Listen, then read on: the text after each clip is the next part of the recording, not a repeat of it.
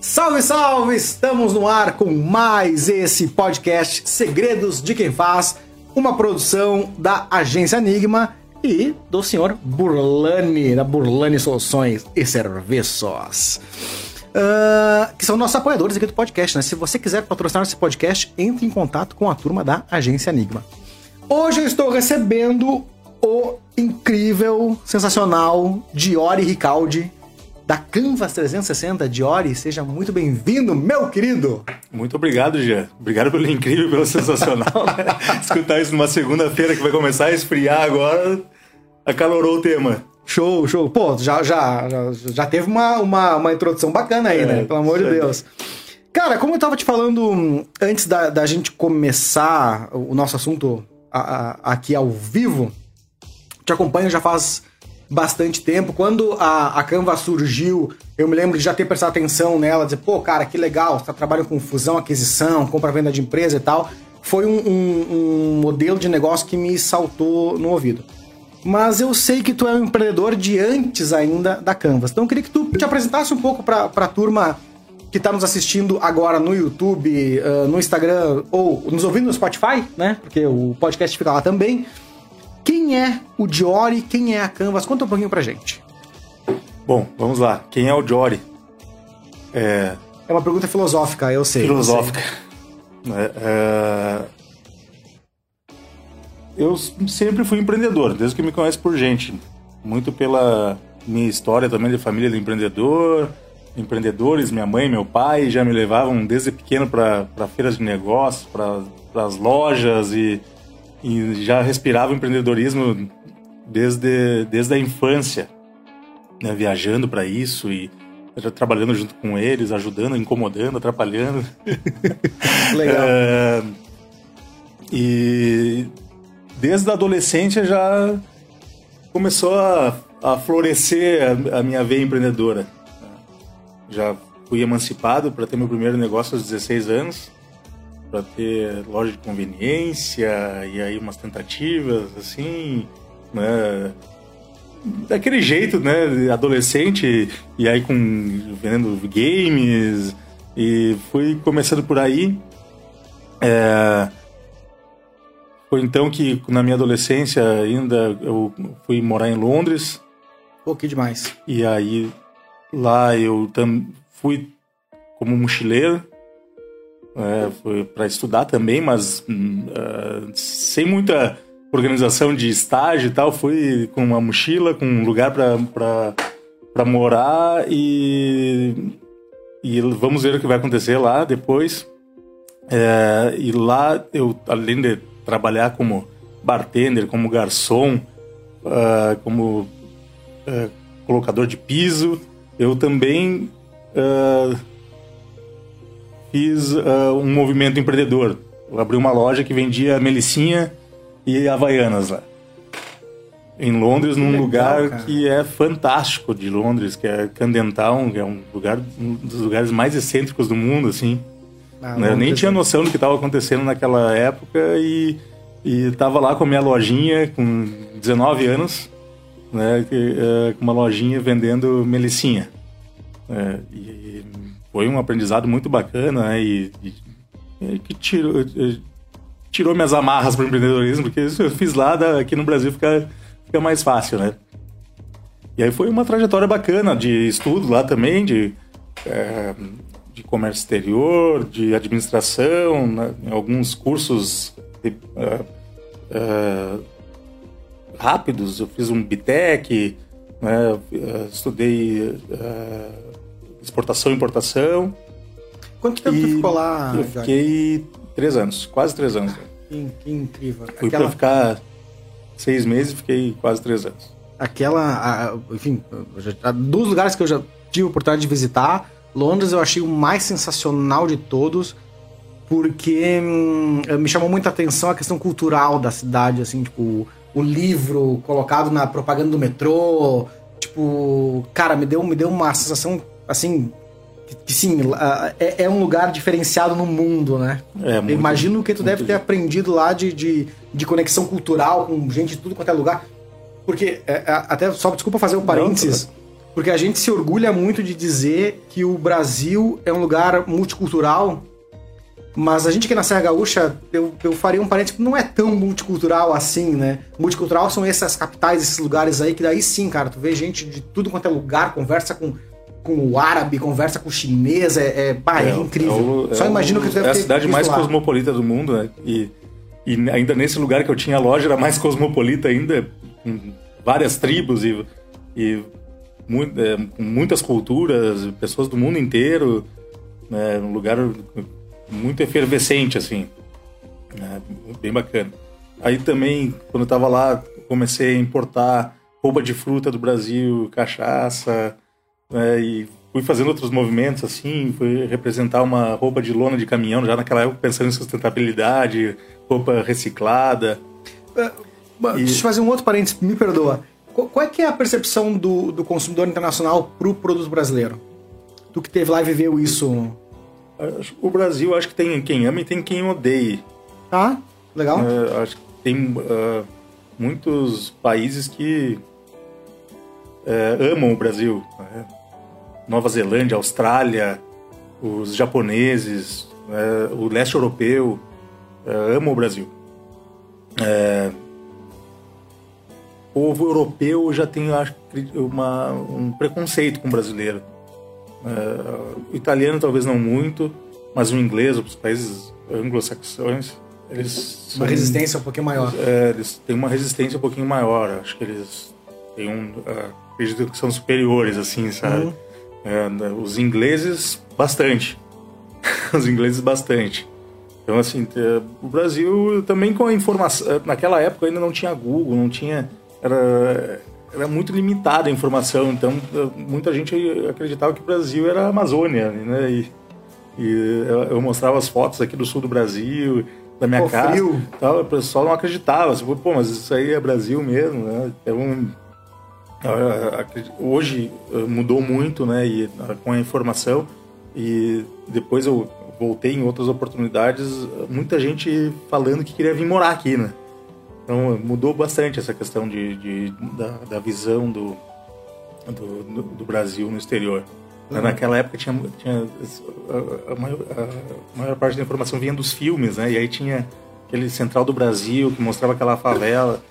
Tem, existe isso no Brasil, mas não é mas todo é o Brasil que é assim, maior, assim. Claro. Né? Então, é, é, a, a, gente, eu, eu sofri um pouco de preconceito sendo brasileiro mas, uh, mas muita gente ama o Brasil. E o Brasil realmente é para ser amado, porque a gente tem problemas, mas, mas a nossa terra é fantástica. Legal. É, e aí. Então, aí voltei, voltando, voltei de Londres, cheio de ideias, cheio de, de, de vontade de fazer. E montei uma empresa de máquinas de café, aluguel de máquinas de café. Eu sempre fiz várias coisas ao mesmo tempo, né? concomitantemente com isso. Trabalhei com exportação de açúcar, de frango, é, também sócio de uma empresa de exportação. Montei essa empresa de máquina de café, fiquei uns bons anos trabalhando com isso, com aluguel de máquinas de café, montando cafeterias, gosto muito de café e foi uma, foi uma experiência bem bacana. É, aí que eu vim embora para Caxias, né? Fiquei um tempo trabalhando aqui e lá, vim por causa da minha esposa, né? ela, ela da área da saúde, ela veio, veio, por uma oportunidade aqui e eu vim, vim com ela. Né? E fiquei um tempo aqui lá ainda, uns dois anos fazendo essa transição. E aqui eu comecei a tatear. A Serra Gaúcha é um playground para empreendedor, né? É um celeiro aqui. É, um, é incrível, né? Ver empreendedora. Eu sou natural de Santa Maria é, bem empreendedora, a, o, essa energia para o empreendedorismo essa, é, é, muito forte. Tem capital, tem gente empreendedora, tem gente que trabalha de verdade. Né? E aí vim aqui tatear, ver o que estava acontecendo, o que dava para fazer. Comecei trabalhando com assessoria empresarial, até que eu olhando oportunidades na área de, de tecnologia, de startups. também já vi isso lá em Londres, lá esse movimento de startups já começando, os .com e tal, começando. Aí vi, uh, comecei a olhar isso e surgiu a oportunidade de montar uma das primeiras fábricas de simulador de direção veicular. Ah, bacana. Né, Legal. Para CFC, aquela, Uhum. aqueles simuladores Uhum. que vai fazer a carteira de motorista tem que passar pelo simulador, né? Em alguns estados ainda tem que passar, eu já não acompanho mais isso, mas na época todas tinham que passar e a gente era uma das quatro empresas. A gente montou em tempo recorde, em 12 meses, a gente montei com uma, uma turma que já tinha o com uma outra que já tinha o software lá de Santa Maria, né? e a gente conseguiu montar a empresa e sair vendendo né, no dia 1 de janeiro de 2014, quando veio a resolução que obrigava todos os CFCs a ter autoescola, a gente estava com o nosso simulador, pronto. Né? A gente foi por muito tempo líder de mercado, né? até que eu fiz a minha saída em 2000, no final de 2014. É. Então, uh, foi coisa muito rápida, né? bem do ramo de tecnologia, né? uma coisa muito fugaz. Ali. E aí então que de, logo depois dessa de, de, eu ter saído dessa empresa, eu parei, e agora? O que eu vou fazer? É. E aí eu montei a, a Canvas né, para trabalhar com intermediação de compra e venda de empresas e a Trampolim em paralelo, que era uma empresa para trabalhar com startups.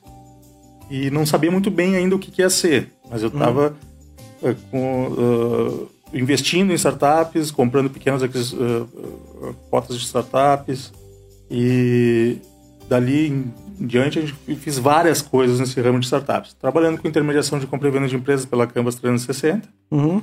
né? Foi um sucesso já de, de cara.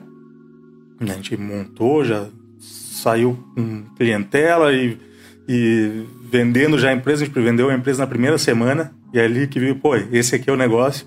Pô, que demais. Foi muito, foi assim, para dizer assim, vai por esse caminho que uhum. é esse que, tá, que, que dá é certo. Aqui. Porque é uma coisa muito nova, muito diferente. Né? Muita gente me disse, pô, tu é louco, cara, como é que tu vai fazer isso?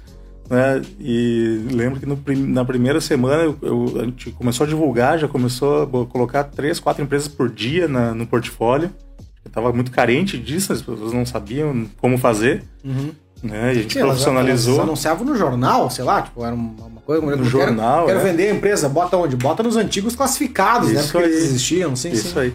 E a gente já começou a, a, a ter clientes, né? E na primeira semana a gente já conseguiu vender uma empresa.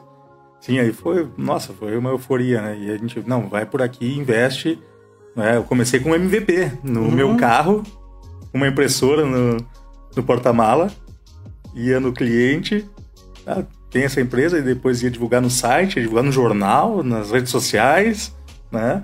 Mas fazia o contrato ali no carro mesmo, voltava lá para assinar não tinha sede, aí depois fui para um coworking, aí depois hoje tem a nossa sede lá, bacana. Lindíssimo, com pessoas, bonito e tal. É, com pessoas lá, com, com equipe, né? Mas antes era, no início, MVP, startup, né? Uhum. Tem que tu, tu começa com, pra, tu testa. E aí o teste foi um sucesso e a gente, dali por diante, a gente, é, a gente vem trabalhando já há 7, 8 anos, sou péssimo em linha de tempo, mas 7, 8 anos com, com a Canvas, né? Hoje a gente tem 900 e poucas empresas à venda aqui em Farroupilha e Caxias, Uhum. nesse eixo. Nossa, É. bastante coisa. É, bastante coisa, tem muita coisa, relevância importante né? em número de vendas de empresa. né? E, e, e a- em paralelo, a Trampolim com, e, e depois foi se transformando e eh, em- a gente fez investimento em startups, que até hoje somos sócios, eh, organizamos fundos de investimentos, né? até que nos últimos dois anos a Canvas 360 mesmo se transformou numa Venture Builder. O que, que é isso? A gente constrói nossas próprias startups. A gente não investe mais em startup, a gente, a gente até por uma questão minha de ser muito empreendedor, Uhum. eu go- é, é a questão da identidade empresarial, né? É, Hum? os- é, fazer as coisas de acordo com a tua, nat- tua natureza. Se tu faz as coisas de acordo com a tua natureza, as coisas vão fluir, vão dar certo, né? E aí a gente, pô, a gente, eu falo, a gente sou eu. Tá, legal. Alguém tem que puxar o barco, tá a, certo? é, a, é, a gente Pô, mas eu preciso criar isso, eu quero um monte de ideia, né? Tu, tu, quando tu investe em startup, tu fica com um percentual pequeno e tu fica esperando a coisa acontecer, né? Uhum. E dá vontade de colocar a mão na massa e fazer. Claro. E aí que, que a Canvas 360 né, começou a fazer essa, essas startups, criar essas startups, né? Não, eu, eu e... vejo que tu tem uma, uma vantagem competitiva muito grande, porque uh, como tu lida com compra e venda de multissegmentos, me parece natural que tu vai ver multissegmentos e, e múltiplos problemas e múltiplas soluções, então fica fácil para quem trabalha com multissegmentos. Uh, a gente que não é tão diferente porque a gente é uma agência de propaganda, então de certa forma também uh, vejo o problema na transportadora, que não se repete na imobiliária e assim vai. E aí tu pode criar soluções, porque tu tá em contato com isso. Às vezes é mais fácil uh, tu que tá perto dos problemas cria, pensar em alternativas do que propriamente um, um, uma equipe que não tá ligada em tantos multinegócios, assim, né? Então eu vejo é que tem uma, uma, vantagem competitiva muito forte. É isso aí. É, é, é um privilégio poder é, aprender sobre diversos modelos de negócio, né? E tá em contato é, muito profundo com as empresas e aprender sobre como que funcionam, sobre e, e dali extrair onde está o problema e daqui a pouco criar alguma coisa em cima disso, né? Realmente. Falaste antes em MVP e uh, que é o, o, mínimo produto viável, né? Eu queria que tu explicasse um pouquinho esse conceito, porque até, até eu tinha notado para a gente bater um papo em cima disso mais para frente, mas como o nosso papo não tem pauta, a gente vai, vai falando conforme o assunto vai aparecendo. Explica para a turma o que, que é o mínimo produto viável uh, que tu usou na Canva para fazer a Canva e, e, qual é a relevância dele para um negócio que está nascendo. Sim, perfeito. O produto mínimo viável ele é concebido para poder validar um modelo de negócio. Né? Para cada negócio vai ter um nível de, de, de, de MVP. Né? Tem alguns negócios que tu consegue fazer uma planilha de Excel e, e, e testar. Tem alguns negócios que tu não consegue. Tu precisa fazer um, já um software para testar, uhum. né, para te validar com alguns potenciais clientes, com uma amostragem de, de clientes, para te daí ter certeza que, de que, tu, que aquele MVP é funcional, de que aquele modelo de negócio está validado, aí sim tu criar o software de fato, ou criar o produto de fato, né? Eu até faço uma brincadeira, às vezes, que como o mundo está cada vez mais profissional, tá, é, os clientes estão cada vez mais exigentes, talvez tenha que se fazer o máximo produto viável, não o mínimo produto viável, né, para te ter a real validade desse negócio. Uhum. Né, porque daqui a pouco tu, tu faz uma amostragem muito pequena ou com um, um serviço, um produto que é muito mínimo, uhum. e aí tu não consegue ter a realidade daquele, da, daquele mercado. Né? É, então eu, eu acredito muito hoje no máximo produto viável para fazer naquele momento. Sim, te entendi. É. Perfeito, perfeito. É, mas vamos fazer uma analogia. Aqui na Serra a gente gosta muito de, de, de coisas materiais, né? É móvel, é mecânico e tal. Uhum. Então é um protótipo. Pensa Perfeito. protótipo. Né? MVP, só mais software e tal. É, vai para o mundo do, do material, protótipo. Né? É prototipar o teu produto para ti testar ele, validar no teu cliente com os stakeholders parceiros que, tu, que, que podem agregar no teu produto ou serviço. Né? Sabe que eu, te ouvindo falar, concordo plenamente contigo, porque hum, é, às vezes o mínimo, o mínimo viável, realmente ele, ele não é o mínimo mínimo. Porque tu, tu, é, pelo menos, vê se tu concorda comigo. Eu hum, acredito no seguinte: tu tem que garantir aquele negócio a condição de ter sucesso. Porque se tu fizer só uma planilha de Excel, talvez tu não garantiu para aquele negócio a condição dele dar certo. Então, é, só que claro, né, em, em, em, que medida tu não exagera para fazer o mínimo produto viável, eu não faço muito mais do que precisaria, ao mesmo tempo que tu tem que fazer só o que precisa. É um equilíbrio que não é, não é fácil. É um equilíbrio né? que não é fácil. E se tu, se o Steve Jobs fosse perguntar para todo mundo o que, que eles queriam num telefone, não, ia, não iam falar que ia ser um iPhone. Né? Então você tem que ter também esse filtro de não fazer só o que os outros estão estão dizendo sobre o teu produto, mas também tu fazer uma pesquisa e tu ter um feeling, uma intuição né, do que, que pode ser interessante também. Né? Então é essa, é essa balança que tem que se fazer. Né?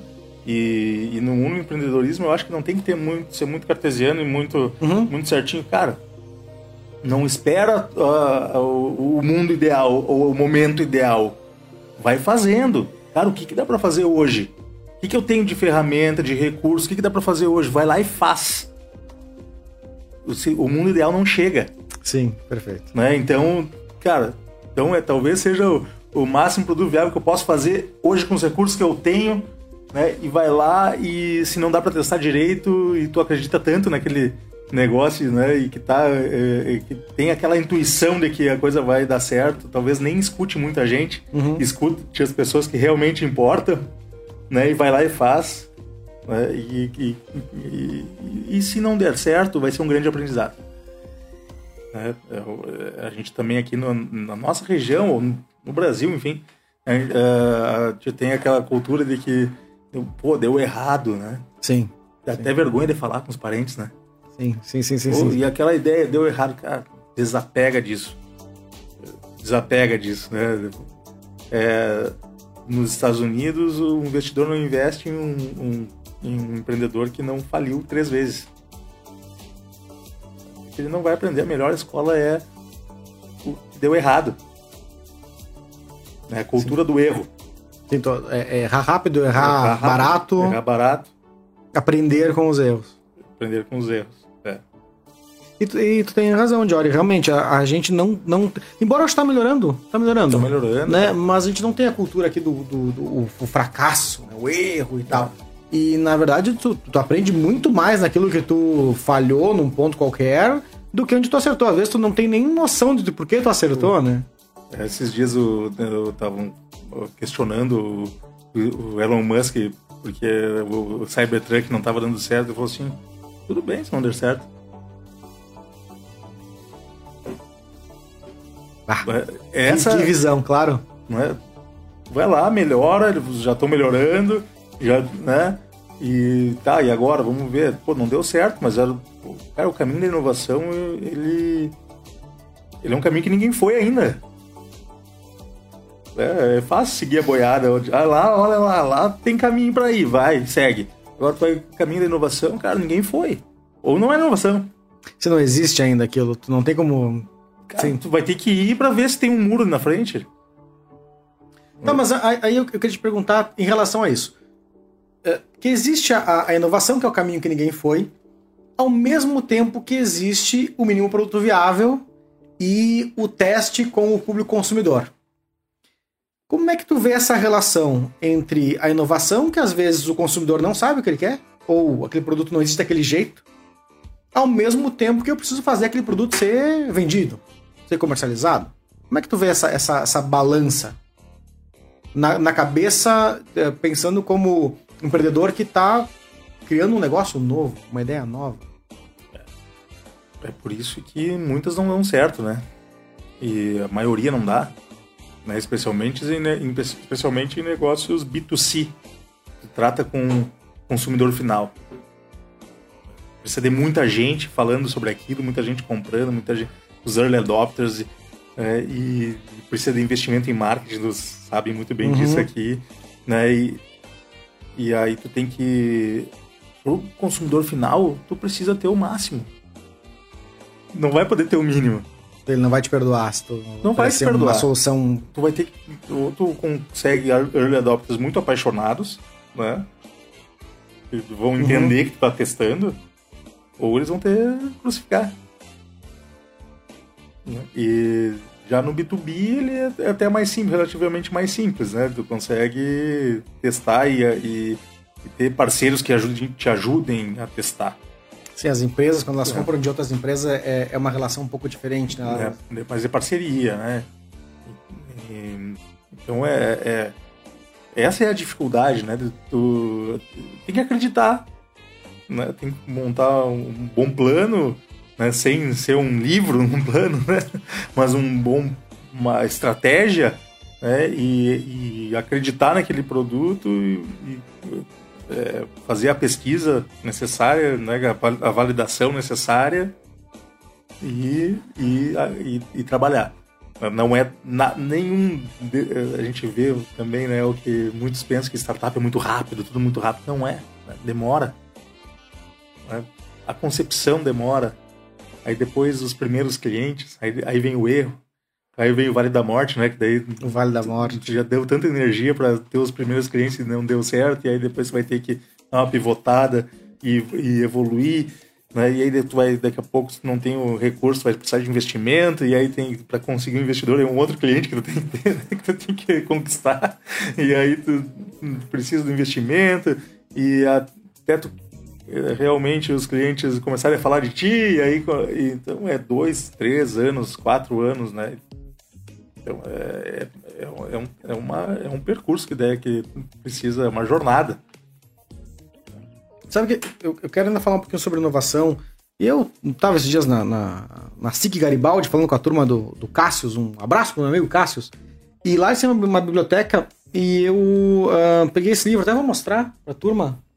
Sim, do Maurício. Tá, do Maurício, eu não tinha lido ainda. Achei sensacional. Eu vou pedir pra colocar na tela uma frase que eu li nesse livro e eu acho que ela, ela remete ao nosso papo sobre inovação que ele diz que inovação é diferente de invenção, de inventar alguma coisa, né? E que para ele inovação é igual a invenção mais a comercialização. Concorda com esse termo? É isso que a gente tá falando agora, né? É exatamente isso. É, ali resumiu o que a gente tava falando, divagando aqui, né? Uhum. Falando, pô, precisa fazer e precisa ter os primeiros clientes, ter os clientes, e, né? E, e aí que e a inovação é de fato algo que gera valor né, para alguém, para algum nicho, para algumas pra muitas pessoas, né? E quando alguém paga. Sim, perfeito. Sim, sim. Como é, como é que tu afere o valor? Cara, quando alguém paga por aquilo. Alguém pagou. E aí tu inovou. Uhum. Sim, porque teve uma, uma invenção. Eu, eu, eu, quis fazer isso porque se fala muito de inovação de uma maneira equivocada, assim, né? Tipo, sei lá, trocar a de lugar é inovação. É. Cara, não é. É. A gente tem. tem a, a, gente, hoje aqui parece que a gente está falando mais de, daquela inovação que é de criar empresa, né? Uhum, uhum. Criar empresa, criar um produto. Claro, tem inovação em serviços, tem inovação em marketing, tem inovação em processos. Né? A gente está falando aqui de, inova, de inovação disruptiva. Uhum. Né? A, a, inovação em, em marketing, em serviços, em processos é uma inovação incremental. Incremental. É vai inovando dentro da empresa, que é ótimo, que os setores da empresa têm que fazer, né?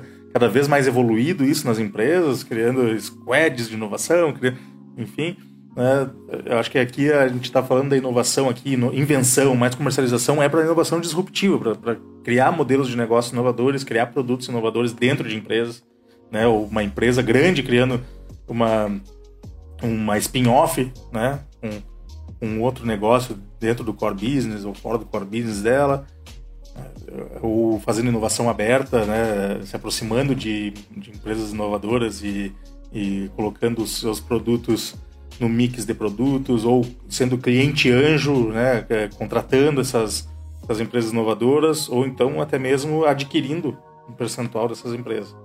E tu vê que a, a, a inovação, ela, uh, porque vamos lá, né? A gente está aqui na, na Serra Gaúcha, e me parece que a nossa empresa aqui, eu, vamos lá, vou, qualquer generalização, ela não é inteligente, né? Perfeito. Mas uma boa parte das nossas empresas aqui tem um, um, um DNA um pouco mais tradicional, vamos dizer assim. E nesse sentido eu quero te perguntar se tu percebe que a inovação está presente no, no, nosso hub da Serra aqui e, e nas empresas que, que a gente tem inovação de verdade. Assim, ah, seja ela incremental em serviço, em produto, seja ela uma inovação disruptiva, mas inovação que vai além do discurso. Porque eu vejo que tem bastante discurso, mas uh, práticas de inovação para oferecer um serviço melhor, oferecer um produto melhor para o cliente, que afinal de contas é isso que, que interessa, né? O cliente que paga por um, por um produto melhor, um serviço melhor. Uh, como é que tu vê que nós estamos posicionados hoje? Uh, há mais ou menos seis, sete anos eu comecei a, a, a, a ser um agente de inovação na Serra, né? Com aquele movimento que, que eu ajudei a fundar, da Acelera Serra, uhum. depois a gente fez o Mindset Startup e sempre levantei essa bandeira né? antes mais de forma mais associativa, hoje de forma em, empreendedora, né? E, e aí sempre acompanhei e sempre tive esse olhar ali. É, ah, show de bola, cara. Não, e a turma é aqui funciona. Isso, é, é, e é, vai acontecer em novembro agora, não estou mais à frente do evento, né? Não, eu estou no conselho, mas vai acontecer em novembro, dia 11 de novembro, se não me engano. Mindset, a galera tá, tá trabalhando lá para fazer acontecer. Com todos os desafios de, de, de pandemia, né? Mas eu sempre fui, tive esse olhar para o ecossistema de inovação, né? E sempre colaborando. E de lá para cá evoluiu muito. Bem pelo fato que a gente estava falando da veia empreendedora da Serra. Uhum. É, e, e em algum momento foi identificado que a importância da inovação, a importância da tecnologia, a importância das startups da criação de uma nova matriz econômica aqui na, aqui na Serra. Né? E a partir desse momento que, se, que, que teve essa ciência, a Serra evoluiu muito e hoje pra... existe um ecossistema. Uhum. É... Grandes empresas com movimentos fantásticos de inovação aberta. As universidades, todas elas com ações e iniciativas. Pô, tá. É, para inovação. Muitas startups são inúmeras aqui, já passam de 120, 130. Pode ser muito mais, pode. É. É, a gente não sabe se vender. É, eu queria, é. eu queria puxar, queria puxar um, um ponto nessa, né, nisso que tu tá dizendo agora. Me, me perdoa, mas é que tá bem no, no, no time. Eu, eu, vejo, eu vejo assim, legal, 120 startups, né? Ou, ou mais, ou, ou pode ser mais ou menos, enfim. Mas às vezes tem muitas startups com boas ideias, mas me corrige, com pouco potencial de comercialização. Às vezes há uma ideia boa, mas o, o mercado não compra aquilo, por, por, melhor que seja a solução. Tu não vê que isso acontece com uma parte de, desses, desses, desses negócios, ou com uma boa parte desses negócios, que até tem boas ideias, alguns deles até levantam investimento, mas a cultura que foi criada, ou a cultura que se vendia um tempo atrás de, de, de negócio de tecnologia, que o usuário não paga, né, o, o, o free, tem que ter uma versão grátis para todo mundo usar. Cara, o grátis não paga a conta no final é. do mês, assim, né? Um, como é que tu vê essa questão, tipo, tu, ou, ou, ou não, isso já mudou e... Isso já mudou. Já mudou? Já mudou, já mudou. Teve uma onda ali de que poderia fazer um, um aplicativo, alguma, algum uh, site que tu uh, poderia vender propaganda. Uhum. É, isso não tem, já não tem mais espaço para isso. E, aí a pessoa vai abrir uma vai baixar. Isso é um mercado, eu acho, é muito difícil criar um novo Facebook, um novo WhatsApp, um né? Google. É, uh, então uh, hoje você fala muito mais em tu atingir um nicho, né? tu vai encontrar um nicho muito específico e aí trabalhar aquele nicho específico, fazer ele pagar por isso. Legal. Então, é, tanto no B2B quanto no B2C, encontrar o teu nicho. Qual vai ser o teu nicho? E aí tu vai afunilando, afunilando, afunilando, até que quando tu chega no, no, na parte mais estreita do funil, vai se abrir um, um outro mercado que ninguém está explorando, que os grandes não têm interesse, mas que é um grande mercado endereçável ainda. Uhum. E aí tu vai vender para aquele mercado. Né?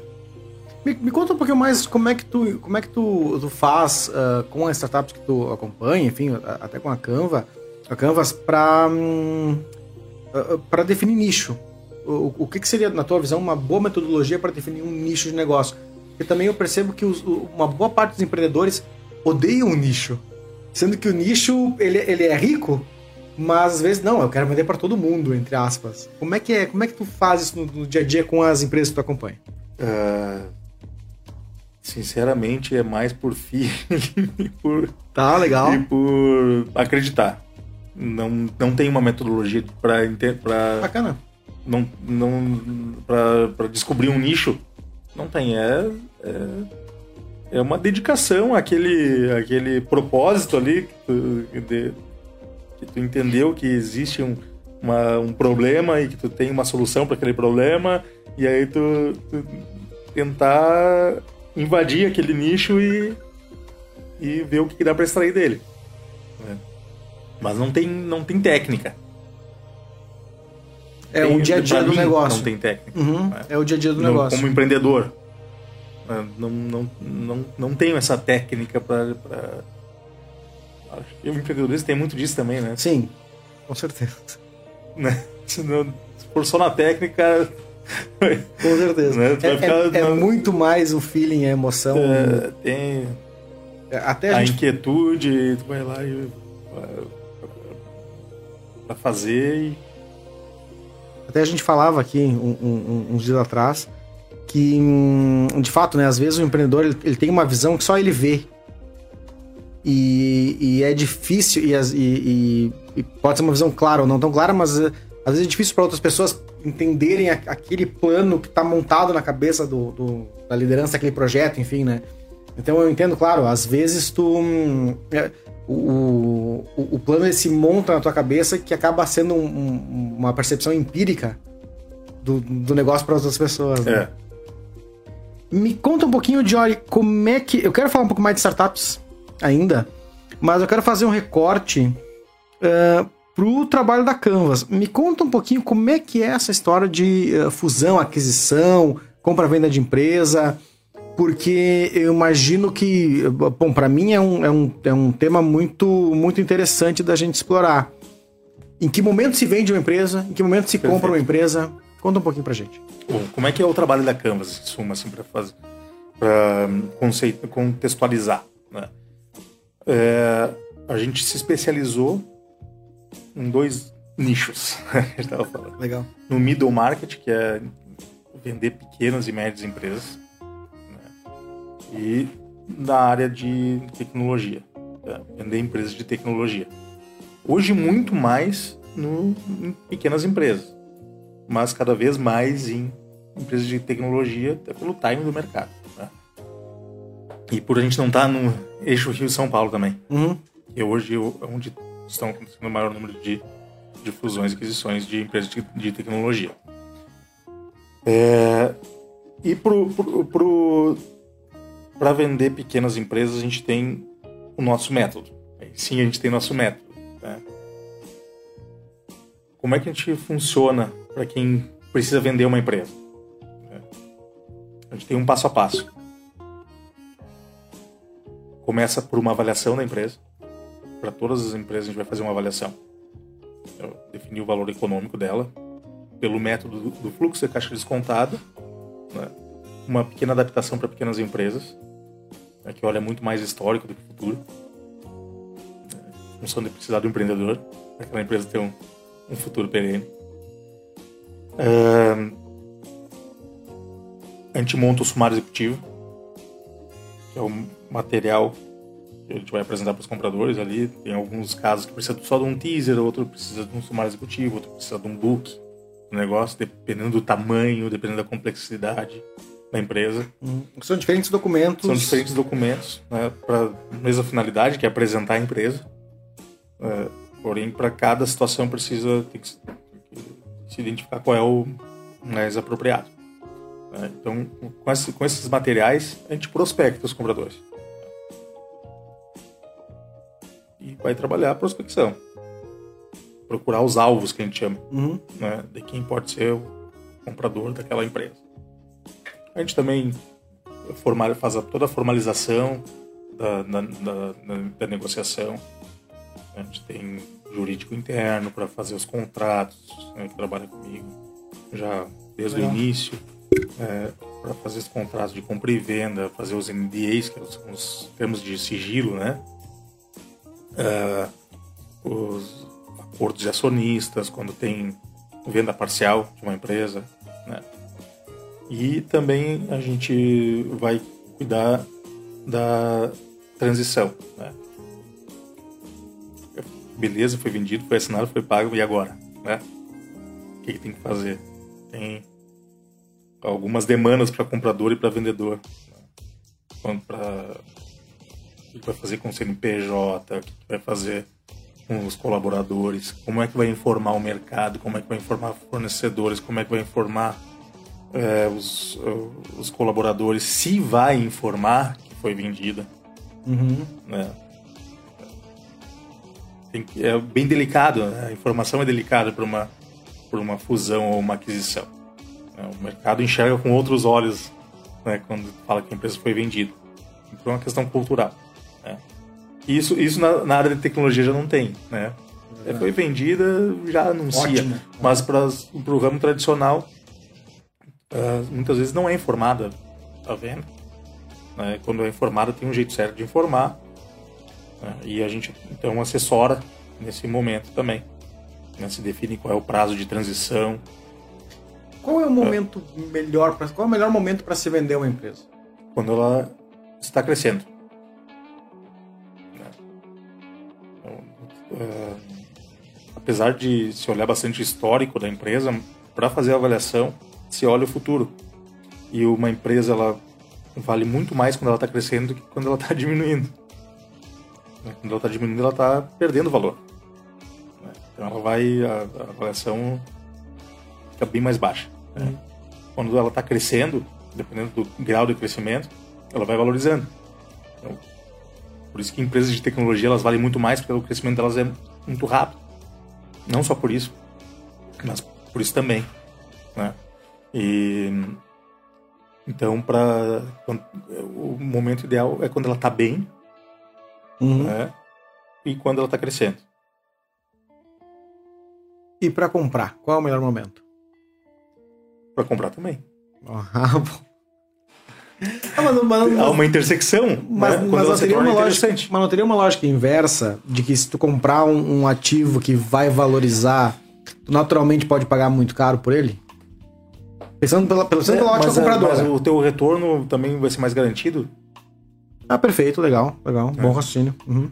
Uh, a não ser que tu identifique que pô, aquela empresa não está crescendo porque ela está fazendo tal coisa errada. E eu sei o que, que tem que fazer e aí eu vou fazer a coisa certa. E vou consertar. E vou consertar e vou levantar ela. Existe, existe, mas é mais raro. Né? É, uma, uma, aquisição de uma empresa é, é, é, se visualiza o médio a longo prazo. Né? E então uh, se espera que ela esteja crescendo. Uhum. E o, o dinheiro tem uma lógica, né? Ele tem um, um é raro né, uma empresa que vai ser vendida ou alguém que vai comprar uma empresa por um valor que o dinheiro não, que não justifique a lógica do dinheiro, a lógica do investimento. Uhum. Né, nem o vendedor, ele até quer vender por mais, mas não vai conseguir, nem o, o investidor vai investir mais do que aquele valor que é remunera o, o meu capital. O meu investimento. É custo-oportunidade. Ele eh, tem um. Pra, uh, dependendo do ramo, tem um, um payback esperado. Uhum. Né? E a, esse payback esperado é muitas vezes, a maioria das vezes, muito interessante para quem está vendendo. Então, esse é o, é, tem um momento de intersecção, onde é o momento onde é interessante vender para o vendedor e o momento em que é interessante comprar para o comprador. Na, na, tua experiência, uh, qual é o, o o, ativo, a, característica mais interessante pela ótica do comprador? É, é o mercado, é o faturamento? Vamos, vamos, vamos falar do, do, do Já que a gente está falando de empreendedorismo, uhum. que existe do, dois tipos de compras, né? de, de, aquisição. Uh, um, que é um empreendedor que vai lá e compra a empresa para ele tocar. E outro é uma empresa que compra uma, uma, por uma questão estratégica, compra outra empresa. É, vamos falar sobre essa do, do empreendedor. É uma coisa que eu, eu gosto muito desse empreendedorismo e, e, de analisar características empreendedoras, né?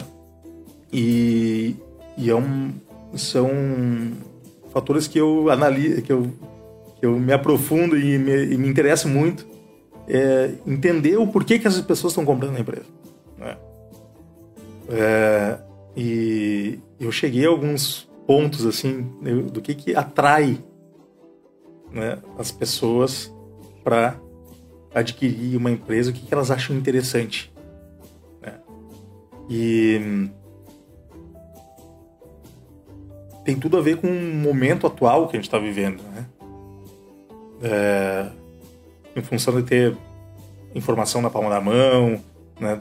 as pessoas querem qualidade de vida. Né? Então, alguns pontos. As pessoas não querem mais se escravizar. Então, elas querem empresas que uh, autogerenciáveis e que não precisem trabalhar final de semana né? e que, uh, elas consigam ver os filhos crescerem que elas consigam ir aproveitar a casa no Arroio do Sal. Né? que é coisa que dos nossos antepassados né, recentes né, não acontecia. As pessoas tipo, muito apego ao trabalho né. Isso está mudando bastante. Então elas uh, olham muito para a empresa que é gerenciável. Consegue delegar não depende não tem a dependência do empreendedor da, da pessoa ali né muito tempo é, uma coisa que eu não sei se é boa ou se é ruim, mas as pessoas não querem mais empresas com muitos funcionários. Né, elas procuram menos funcionários possível. Não querem ter tanta gente trabalhando, né? Por medo de incômodo, de passivo trabalhista, não sei. Mas elas querem empresas enxutas. Uhum. Né? Consigam fazer com, com pouca gente. Até, acho que por ver né, a possibilidade disso com, no meio da tecnologia, né, que se tornou muito possível, as pessoas querem isso. Um, negócios que não tenham muita estrutura e capital intensivo. A lógica industrial, aquela que tu tem que fazer matriz para produzir, é, vender, botar na prateleira, vender e entregar e depois receber. Então tu precisa de desencaixe. Né? Muito grande. Muito grande. É, as pessoas procuram também a não dependência regional. Querem empresas que possam vender ou que eu possa estar aqui, estar lá e consigo trabalhar. Uma, uma liberdade. É, é, a princípio, são esses os pontos que fazem uma empresa ser interessante. E, obviamente, lucrativa. Uhum. Né? E que não dependa de um grande faturamento para ser lucrativa. Mas eu imagino que um não deve ser muito fácil juntar todos esses fatores não é numa fácil. única oferta, assim, numa única não é empresa. Não é fácil, né? mas é o, é o que torna a empresa interessante é o que mais procuram. Quando tu encontra algum ativo que tem essas características, é muito interessante. Uhum. Uhum. Que tu tenha um faturamento que não precisa ser muito alto. Né? Esqueci de falar uma, dois, dois pontos. Um é não ser dependente de um ou dois fornecedores, para te não ficar amarrado. E o outro, não, não ter uh, somente um ou dois clientes. Né? Dependência muito grande em, em, em um ou dois clientes. Tem que ser pulverizado. Uma base um pouco maior. Base pulverizada e ter, e ter gama de fornecedores né, para poder escolher né, esses pontos. Então, se tu, quando tu encontra esses, esses, esse conjunto, é um ativo muito vendável. Claro que algumas vão ter um grau maior ou menor de, de em cada um desses aspectos, né? Uh, e já agora falando sobre a compra estratégica, né, a compra estratégica pode se dar por vários motivos, né? Uhum. Pode ser ou por market share, né, que aquela empresa enxerga um market share que uh, tal empresa domina o market share daquela região, então eu vou comprar aquela empresa para ter aquele aquele market share. Aquela parcela de mercado é, ou, ali. É, ou, ou para simplesmente ter mais market share e eliminar aquela empresa, ou, uhum. ou comprar e, e, e, incorporar a carteira de clientes. Né?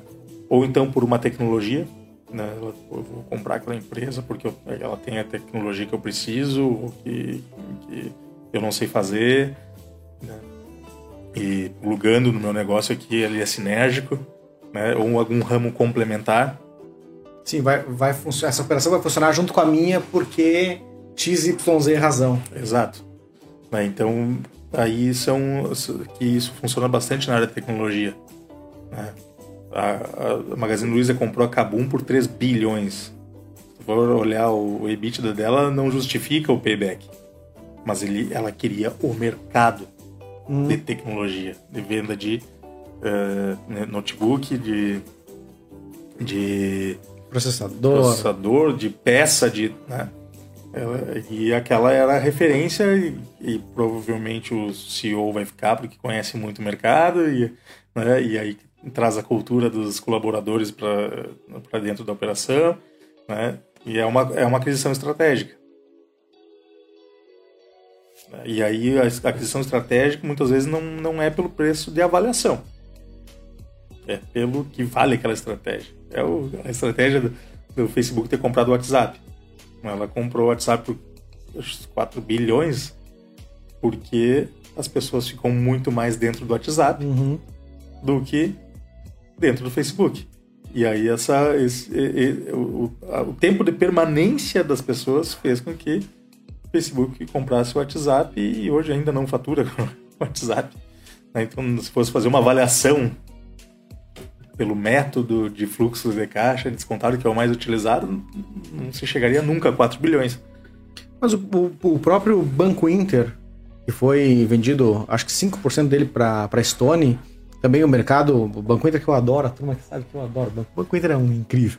Um, foi vendido 5% para a Stone e o mercado internacional dizendo que a Estônia estava errada porque pagou não sei quantas vezes o EBITDA e foi muito mais a operação do que valeria. Só que, cara, a Stone tá vendo. Primeiro, a Stone tem caixa e tá vendo uma oportunidade naquele mercado com aquele player. Então, o valor que eles pagam, bom, diz respeito à estratégia que eles estão desenvolvendo e que não é clara para quem uh, não tá naquela operação, não, né? É. Então, se eles estão pagando aquele valor, imagino que eles têm uma equipe de assessoria super um, concentrada naquele negócio que certamente diz para eles, não, ok, por esse valor vale de fato fazer essa é. aquisição, né? O Open Bank. Uhum. Por isso que eles compraram.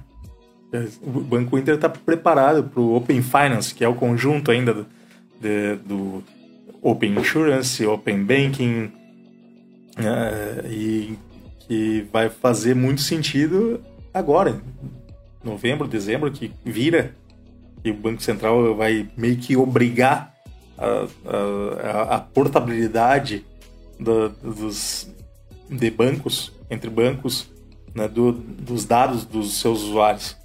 Né, e a Story não, não, não tinha essa estrutura de banco, não tinha DNA, não tinha nada, então como fazer uma aquisição agora, né, para quando abrir o Open Banking, ela já está preparada. Né, e eles estão fazendo um trabalho fantástico de maquininha de cartão de crédito e de meio de pagamento. O meio, e o meio é. de pagamento que também gera dúvidas no futuro, né? Porque com o Pix aí. Como serão os meios de pagamento? Será que. Eu também é. vi esse movimento na Estônia. Assim, também, também. Claro, eu preciso entrar num banco, porque daqui a pouco as maquininhas que existem hoje vão virar Pix. Vão virar Pix. Porque se, se o Pix abrir uma possibilidade de ser parcelado via, via crédito, Mastercard, seja lá o que for, não precisa mais. E vai abrir muita possibilidade com o Pix ainda. Vai só o embrião, né? A transferência o Banco Central já está preparando muitas outras coisas com, uh, com Pix como meio de pagamento. Vamos fazer um intervalinho, turma? Eu quero ainda falar uh, sobre uh, startups, inovação, venda de empresa, daqui a pouquinho depois do nosso intervalinho. São só quatro minutos, fica aí, espera aí. A gente já volta.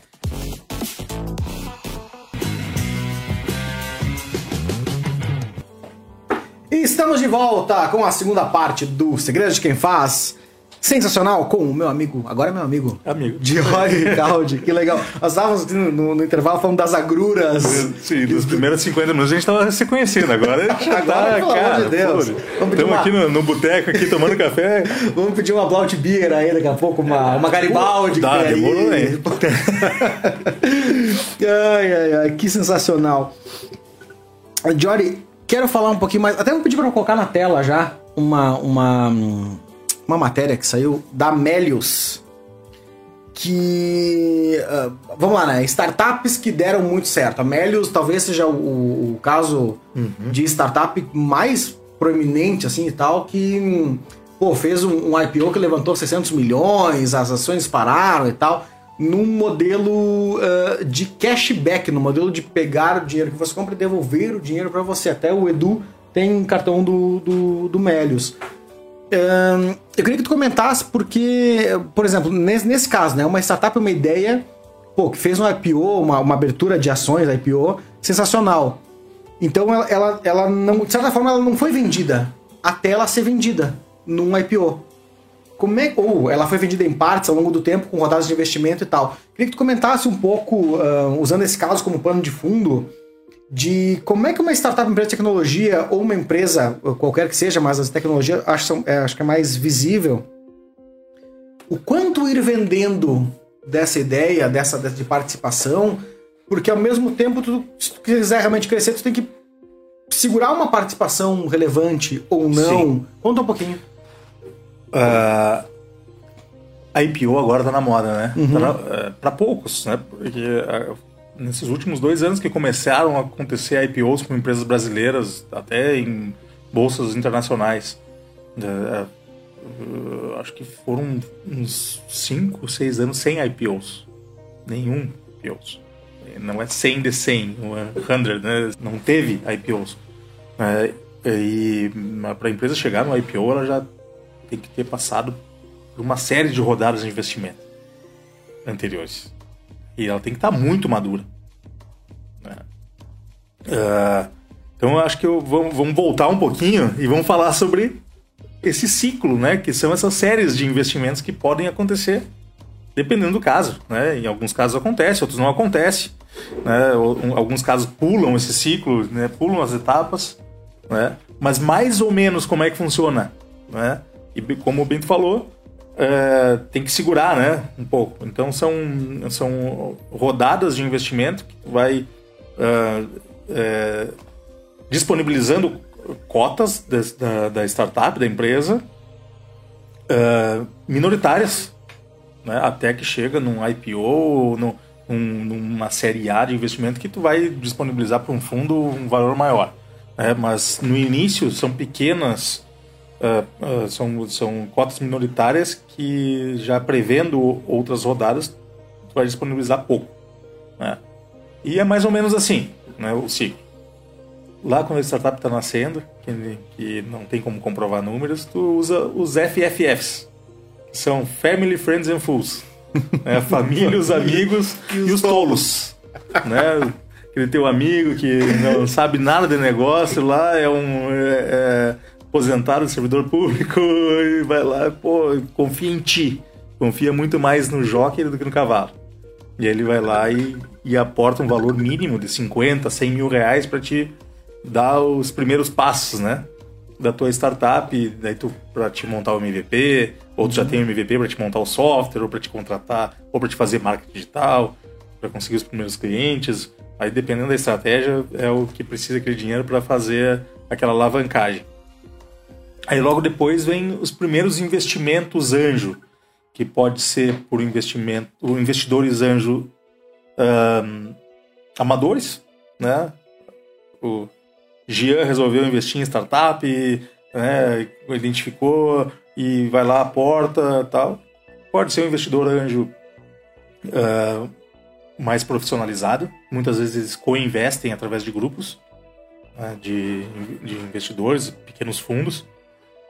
Pode ser através de uma aceleradora, né? a aceleradora vai aportar capital e também mentoria para fazer essa empresa crescer, né? que é um caminho talvez mais interessante.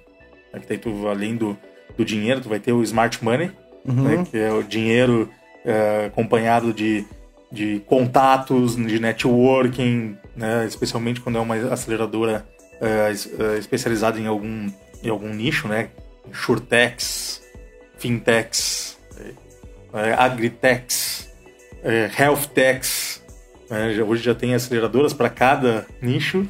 Né? Então, tu, se tu te conecta com uma aceleradora, recebe um aporte, que geralmente gira em torno de 250, 500 mil.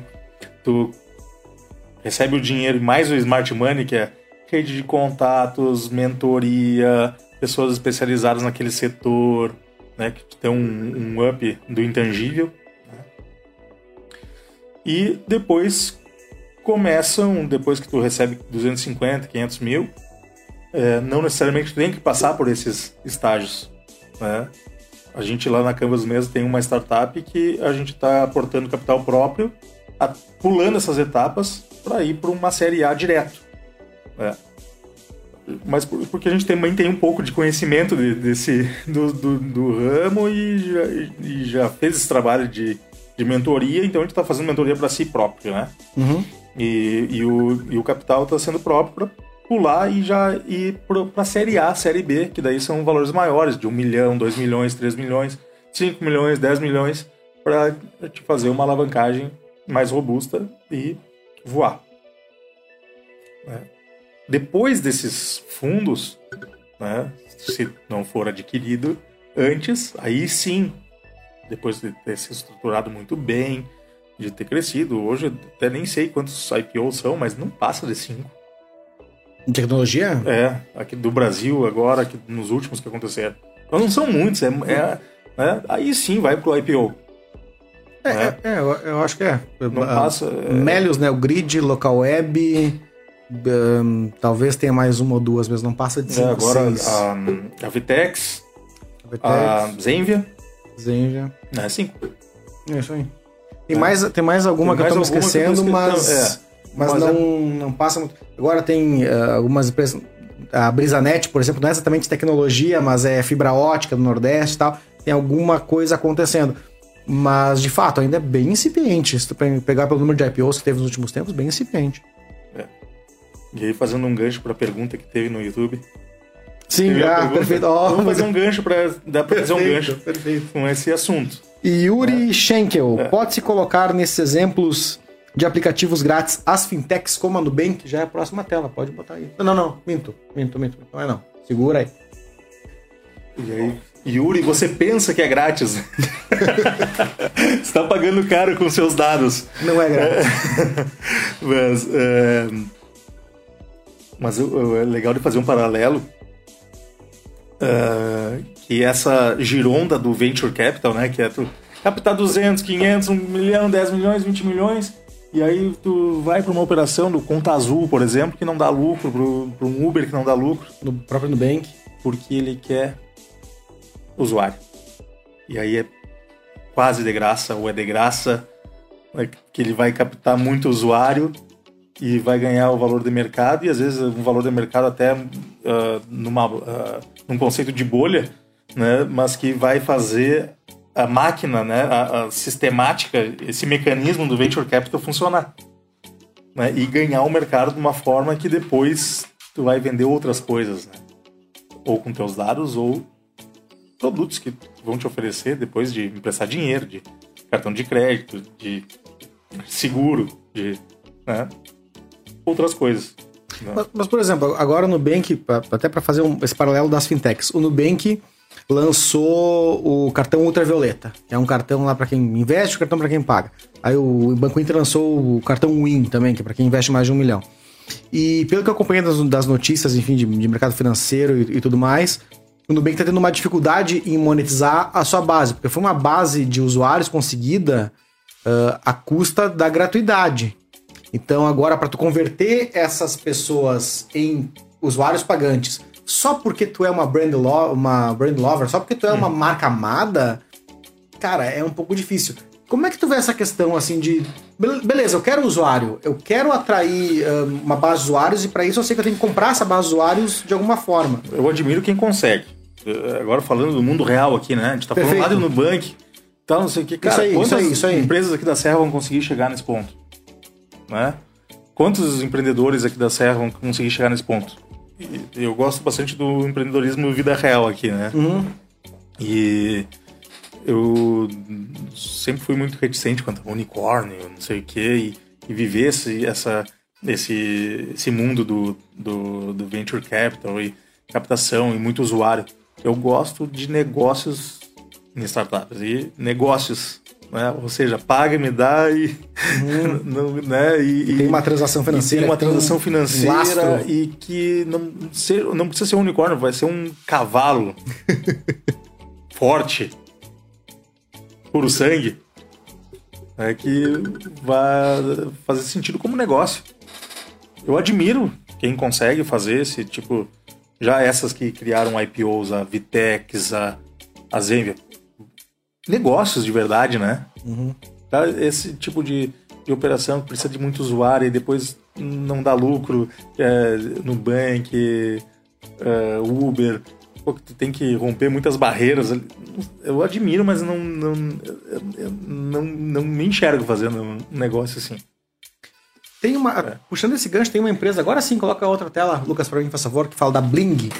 Tem uma empresa aqui na Serra vendida que, por 500 milhões. que, pô, fez um troço inacreditável. Eles venderam o, o RP, a Bling, ali de Bento Gonçalves, por 500 milhões pra local web.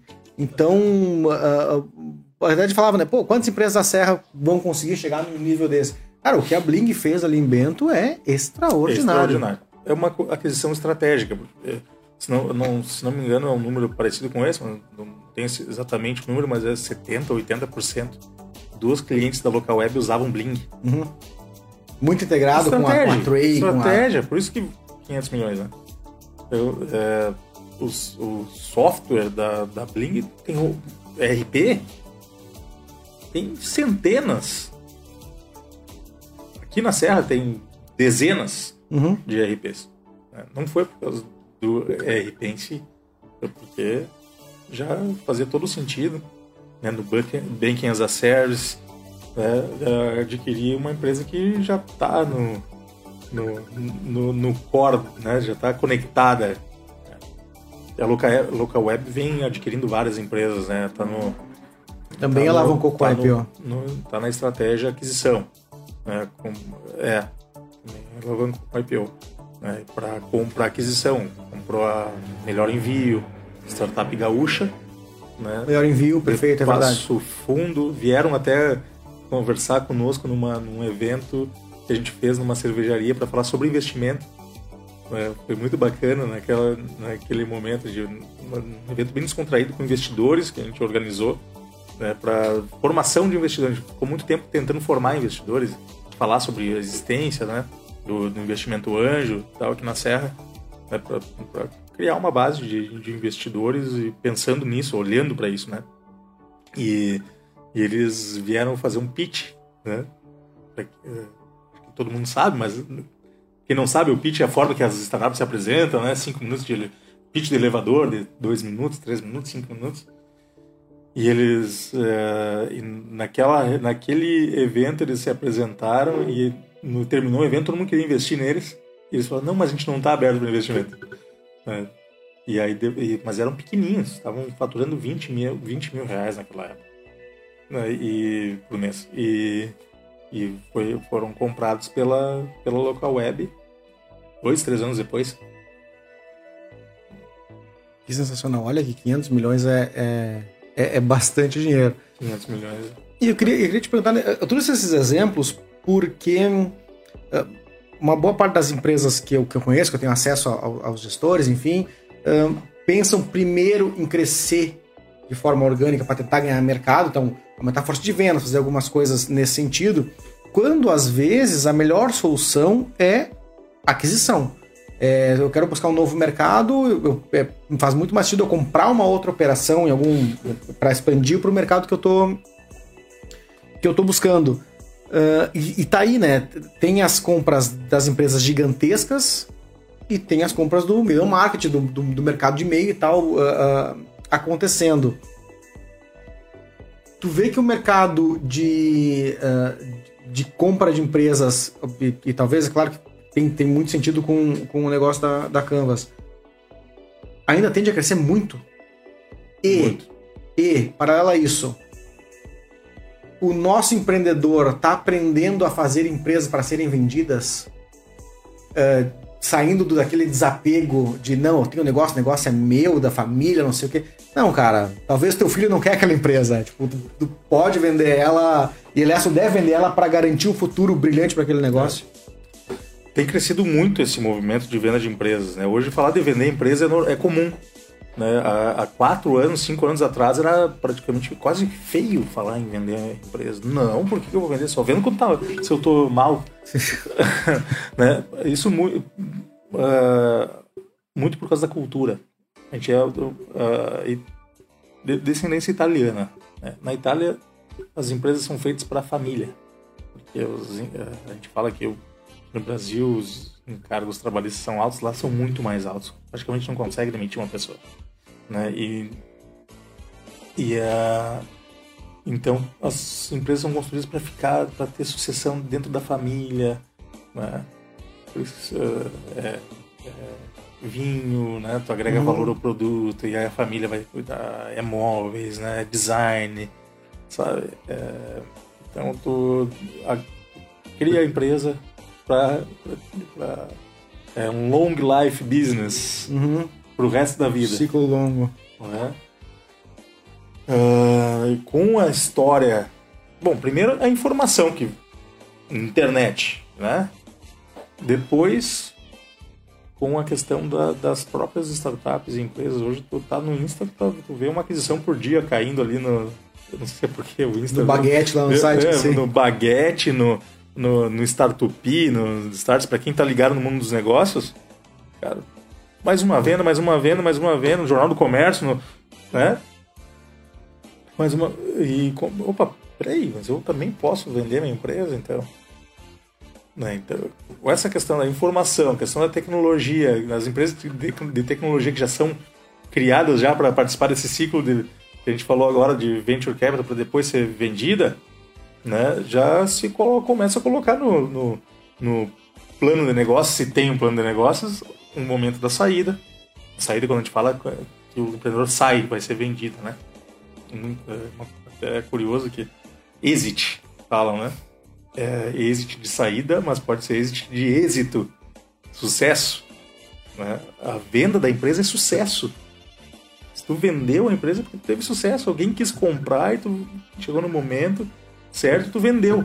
Tu construiu uma coisa de tanto Construiu valor que alguém quis comprar. Que alguém quis comprar. Não é fracasso. Parece que nessa cultura é uhum. fracasso. Ah, vendeu, não, tô, não, mas isso já, tá, já foi desconstruído né? e está mudando consideravelmente, e os mais jovens principalmente, estão já construindo empresas para serem vendidas ou construir empresas vendáveis, uhum. né?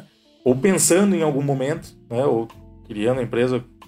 Acho que não dá para também só criar a empresa para ser vendida, porque senão daqui a pouco ela perde um pouco da alma daquele amor, do toque de, de amor do empreendedor, né? Mas que, que ela tenha esse processo, né? ou essa visão de longo prazo de um de tu tá uh, se estruturando ou tu tá crescendo com a possibilidade no futuro ou de fazer uma sucessão e aí tu tem que estar tá organizado ou de fazer uma venda e tu tá organizado né? se tu tiver desorganizado tu não vai ficar interessante né e então tu, tu se organizar né? para poder ser interessante ser um alvo interessante para uma possível aquisição né? Demais. Uma venda de empresa pode ser muito interessante para a vida de um empreendedor. Tanto né, financeiramente, né, pode ser um momento que pode ser talvez o, o, o, momento que mais tenha visto dinheiro na vida dele. Porque empreender e crescer demanda recurso, demanda investimento, investimento demanda. E aí tu nunca, às vezes, né, se tu não tem uma alavancagem inicial, uma alavancagem de investimento ou um aporte inicial, né, que tu já tem esse dinheiro, tu tem que crescer com o próprio caixa, né, muitas vezes tu não vai ver a cor. Né? E aí tu porque tu tem que reinvestir, tem que comprar aquela máquina, e aí tu agora tu tem que investir em marketing, agora tu tem que mudar de sede, agora tu tem que, né, e, cada, e empreendedor que é empreendedor, tu vai estar sempre querendo crescer, não vai manter o status quo e aí nesse, nesse crescimento ele vai queimar a caixa e aí o caixa vai comprometer o divisão de lucros dele né? e aí talvez ele não ele vai enxergar o o resultado na venda. Sabe que isso está falando, me, me abre uh, turma também. O, todos os podcasts que a gente fez até agora, né, com, com empreendedores gigantescos, e aqui da Serra a história é mais ou menos essa mesma, assim, é reinvestimento em cima de reinvestimento, em cima de reinvestimento, em cima de reinvestimento. E, e claro, se não, não tenho dúvida, agora te ouvindo falar, que se esses empreendedores vendessem as empresas, com certeza seria o momento onde eles veriam mais dinheiro na vida deles. Porque uh, um, fazer uma empresa crescer existe que ela esteja em primeiro lugar em muitas coisas, né? Em muitos momentos, assim. Precisa reinvestir, precisa fazer. Uh, e, não é só investimento de dinheiro, mas de tempo também, né? Então tem que se dedicar àquele negócio, senão ele não, é, não floresce. E, uh, sim, o momento de tu ter vendido a empresa e agora tu ter mil caminhos para seguir, não tem preço. Isso é liberdade, né? Uhum. Então, é, muita gente nos fala, oh, mas eu não sei o que eu vou fazer depois de vender. Muitas, muitas pessoas. Depois a gente conversa. Fazer o que tu quiser. Fica tranquilo. Quando tu, quando tu é empreendedor, tu vai. Claro, tu tem várias coisas que tu pode fazer dentro do negócio, mas tu tem um caminho para seguir. Né? Vai ter que acordar de manhã cedo e vai ter que ir lá. Né? Que o negócio engorda com os olhos do, do dono. É assim. Né? E tu vai ter que ir lá cuidar daquele boi, né? E Uh, depois que tu vende, imagina tu acordar outro dia, passou a transição e, e tu ter mil caminhos para seguir, né? Com dinheiro na conta. Né? Isso é uma questão existencial, né? Que é, é um momento de que tu vai poder escolher fazer as coisas não por necessidade, sim que tu quer fazer de acordo com que com a tua natureza, que tu tá, né? Para que com aquele momento é. Que demais, sabe? É, é, no, é. no, nos traz uma visão bem, bem, bem bacana, bem, bem particular sobre, sobre venda. Pra gente fechar, porque já deu uma hora e meia de papo, é que tu vê que passa rápido ao mesmo tempo. É, a gente tem muito assunto, mas eu vou, vou me reservar o direito de te convidar de novo, Diário, pra gente fazer mais umas vamos rodadas lá, de podcast. Lá. Tem coisa para falar ainda. Né? Meu Deus. Qual a tua visão é, é uma pergunta que a gente tem terminado os podcasts. Qual a tua visão é o segredo do sucesso. O segredo para fazer uma empresa crescer, para daqui a pouco vender ela ou não, enfim. Qual, na tua, na tua visão, é o segredo do sucesso? É uma pergunta é, bem profunda, né? Talvez não seja segredo, para começar. E talvez não tenha tanta fórmula. Também não é fórmula mas é uma, uma questão que eu acredito muito é eu já eu repeti, falei umas duas, três vezes isso de tanto que eu acredito, que é fazer as coisas de acordo com a tua natureza. É, a chance de dar certo qualquer coisa que tu vai fazer. Se tu quer ser um servidor público, se tu quer ser um, um médico, se tu quer ser um empresário, se tu quer ser dono de casa. Se tu fizer as coisas de acordo com, com a tua essência, com, é, com o que tu é e que esteja fazendo com felicidade, com amor, a coisa vai dar certo. Acho que é esse o segredo do sucesso. Que demais. demais. É isso aí. Seguir, é. seguir aquilo que. Não lutar contra quem você é, né? Não lutar. É. E isso parece simples, mas envolve autoconhecimento envolve muito desapego né, do que os outros pensam, né, do, da opinião. Né, e, e se conhecer, se conhecer. Como é que se conhece o que eu gosto? Primeiro vendo, né, e depois testando. Isso tem muito empreendedorismo. Testando, pô, aqui fiz, gostei e deu certo. Fiz, gostei e deu certo. Opa, isso acredito que está de acordo com a minha natureza Vamos ver. É isso mesmo, é isso aí. Vamos por aqui. Demais. Muito bem. Jory, obrigado, querido. Obrigado, foi sensacional. Eu, eu que agradeço. E eu que agradeço. Espero que te prepara para voltar aqui. Só marcar a data, o local. Não, o local já tem. O local já tem. Não, por enquanto. Muito legal né? o local. Curtiu? Curtiu? que bom, fica, é. ficamos felizes. Ficamos felizes. Por enquanto aqui, né? Não sabemos. A, a, a próxima temporada, quem sabe? Jory, muito obrigado, querido. Foi é, sensacional. Eu, eu, que agradeço a oportunidade de estar aqui. Muito bacana a turma aí, muito profissional o trabalho de vocês. É, e essa iniciativa que traz é, o, o mundo real do empreendedorismo das pessoas daqui. Né? Não é lá no, no, nos Estados Unidos, não é a história do, do fulano em São Paulo. É a galera que está fazendo aqui, né? Que está ralando, que está fazendo aqui. É exatamente essa, essa proposta. Acho que a gente está bem, bem feliz com, com o projeto até agora. É, muito legal, muito legal. Jory, obrigado, querido. E você que está nos vendo aí, se, se, se, é o dia de hoje, se é em setembro, enfim, não te esquece de dar o seu like aí no YouTube, segue no Spotify, segue no Instagram. E mais algum recado final? É isso aí?